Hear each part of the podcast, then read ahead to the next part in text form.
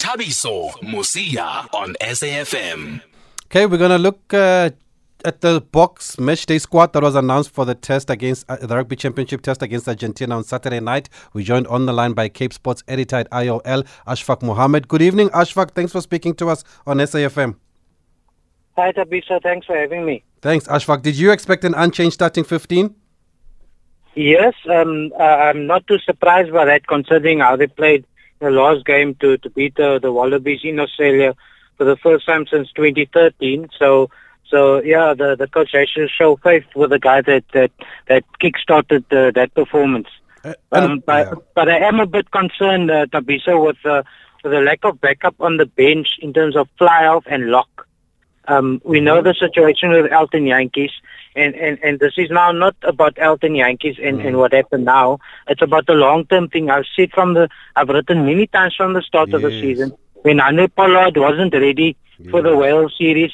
Elton was injured for a long time. He didn't play much in Japan. And I said, and I wrote several times mm. that Jacques Nienaber should have invested time and effort in Manie Libbok from the mm. Stormers, was the best uh, South African player in the URC. And even Chris Smith as well, who did, who did quite a solid job for the Bulls uh, in that tournament. You know, just in case of injuries, in case of we have a situation where one or, or both of them are not available, and now we have a situation, Handré Pollard and Elton Jantjies are both not available. Um, uh, and uh, yes, Damien Willemse did great in that last game, but what if he goes down in the first five minutes?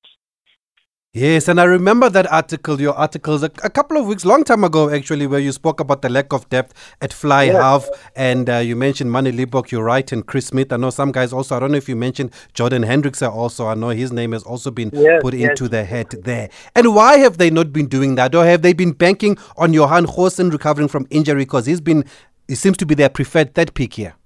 Yes, they are waiting for Johan Goosen to, to come right. I can tell you that Johan Goosen is almost right. Um, I spoke to the, uh, uh, we got a report from the Bulls today that he has been training, so he might not be playing this weekend uh, against the Lions, but uh, probably the, the next week against Edinburgh. He has been in training. He posted some pics on his own uh, uh, WhatsApp account as well. Uh, busy in training with that left knee heavily strapped up. So he's about to come back.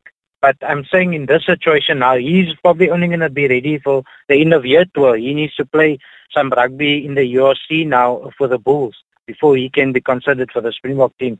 And he's a great talent, there's no doubt about that. But he's been out for a whole year, Thabiso. Mm. So how do you now put all your eggs in your Anghosen basket uh, at this stage with just a year to go to the World Cup? You know, you've got to get the next generation ready in case uh, the top dogs aren't available.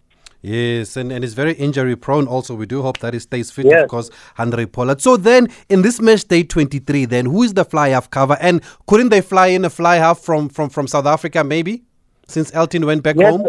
yes, they could have. And I asked Jacques Nienaber today in the press conference, and he said Frans Steyn is a backup player. So, hmm. so, so he's the man that's going to be there. And look, Frans Steyn, very versatile player, but you know he's he's played mainly over the bench over the last few years, and he's not a flyer. He hasn't been a flyer. He played the odd game here and there, but like I say. You know, it's different to Damien Willemse. Damien Willemse uh, played most of his career at fly half before making the shift to, to inside centre and now fullback. You know, so so he's he understands the play of role, played a lot of rugby there. So so when he fitted in last time against the Wallabies, it worked so well, and he played a, a half or two against Wales as well previously and against the All Blacks. So you know he's been training there and, and played there over the years.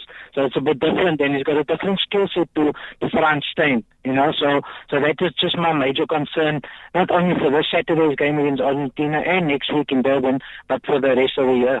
Mm. And do you think maybe, um, Ashfaq, they think maybe it's too late to bring in somebody now because they've been planning for the World Cup for, for, for however long and they don't want to disrupt what they've been doing? Because I also don't understand why they would not add a fly half to this team, then a specialist fly half. Or they don't have faith in the guys that are at home. Yeah, they they do probably think it's too late, but it can't be too late because what if Andre Elton and Damien Willemse are not uh, available for the World Cup? And this is not unprecedented. Remember what happened to the All Blacks at the 2011 World Cup? They had to call in Stephen Donald from his fishing holiday off the lake to come and kick the, the winning penalty for the World Cup in the World Cup final. So it's not unprecedented that you can have a fourth choice uh, to be flown in from Norway, um, you know, and, and, and playing a World Cup final. And and we don't have a Stephen Donald. Yes, maybe there's a Morné Steyn who's retired who could be called up in a, in a week of a World Cup final if it's if it's a really a desperate situation. But you know what I mean. We we have the play. There are guys who are performing at the URC level. Just give them the opportunity, make them wise to how the structures are and what's required of them. Let them train the team and then you know for an emergency they're ready to go. And and why? It's just not worth a risk. Yes. It's just not worth a risk to not have someone like that. Uh, yeah, no, makes sense. And what concerns do you have at lock? Has there been an over reliance on Lood and Eben? Yes, I do. So I do think so. I agree with you. And and I've said that Eben particularly needs a break. I know he doesn't like to have a break. He himself said a few weeks ago in a press conference that he just wants to play. And of course, every player would just want to play. You want to rack up all your test caps, his uh, bonuses involved, and all those kind of things. But sometimes the coach needs to take a stand as well and do what's best for the team. And I think what's best for the team at the moment would be to give Eben a break and even Lood. You know, how are we ever going to know if Salmaan Moerat is ready to wear number four jersey if again, if Eben must break down Sunday. Um, Marvin Orie, the next number five lock there. Franco Mostert is playing number seven when he's actually number five lock. You know, we need to have these guys ready. This is about getting ready for the World Cup. Um, so, so, so, yeah, uh, the, he also could have done with a break even, particularly at the end of year tour. We, we want to beat England, we want to beat Ireland, France as well. So, so those are big games that you would want those guys to be fresh for. Yeah. And and just on the bench, uh, what did you make? What do you make of Warwick dropping out of the of the squad for for for for Andre Estes? And is it part of the plan to give players a run here? Yeah, look, uh, Jacques Nienaber wants to give uh, Garlic under his and some game time, but it's a real pity for Warwick, you know. I just feel that he hasn't really had much of a show. He played the one game on the wing uh, uh, and, and didn't get much ball and, and had a difficult outing when we all know he's a great fullback. So I would have liked to have seen him given a chance at fullback um, with the with the main players, with all the, the, the top players in the side, you know, um, uh, and also going into the World Cup, you need guys to have game time. So for me, Esterhuizen and Frans Steyn are bit of uh, similar. They could fulfill similar uh, similar roles as an inside centre, although we know Steyn is now the, the backup flower, that's why he's there.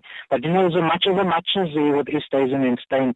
So Gelant with, with guys like Kolbe and Arendse not available, Gelant could have just given a point of difference if we need to chase a game in the last 20 minutes.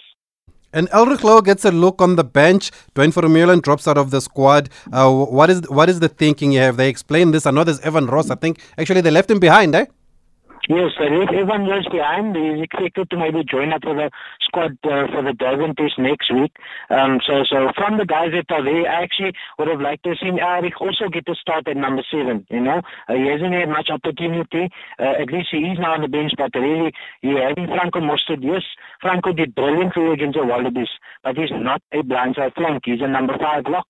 And we have someone like Elrigh, who's especially blindside flank, great talent, performed so well for the Bulls. Give him a go, give him a proper game, a start and see how he can handle a passionate Argentinian crowd there in their country, Pablo Matera in his face and all. See if he can handle it. You know, it's not URC, it's this rugby. We need to know if these guys can handle the heat. And just finally, Ashfaq, then what do they need to do to win the rugby championship, the Springboks, with two games left? Uh, yeah, they they point behind the All Blacks. Um, so so firstly they would hope for a favour from the Wallabies to, to, to pull a victory over the All Blacks. Mm. Uh, they're playing Melbourne on Thursday, uh, which is entirely possible. You know, if the Wallabies are on song, they can do the job. But then otherwise, they're going to need uh, two bonus point victories over Argentina and hope that the All Blacks don't get both bonus point victories over the Wallabies, and then it comes down to points difference. So certainly saw a possibility that they can win the rugby championship. Okay, wonderful, Ashfaq. Always a pleasure talking to you. Do read his stuff in the paper, in the Star if you're here in Joburg, but also follow him on social media there. Uh, thanks for speaking to us. Maybe we'll catch up after the game. Okay, thanks a lot, Abiso. Thanks, Ashfaq. I agree with him there. Lack of depth at fly half. I think we spoke about it also when we spoke to Conrad Jantjies the other day that there are just not enough tens in that Boks squad. There are enough tens in the country, surely, surely. I mean, there are guys like um, like Curwin Bosch, who seems to be the forgotten man now. I know there's Boeta Chamberlain also there at the Sharks, but you've got Jordan Hendrikse also at the Lions. Manie Libbok, one of the form players, showed great BMT in the URC to kick that penalty over. Chris Smith, like is mentioned, has also done the same for, for the Bulls. So there's no lack of talent, definitely. Uh, but maybe they clearly put their eggs in one basket here. And like somebody says, uh, I just wonder what is their game plan because they keep playing these old guys.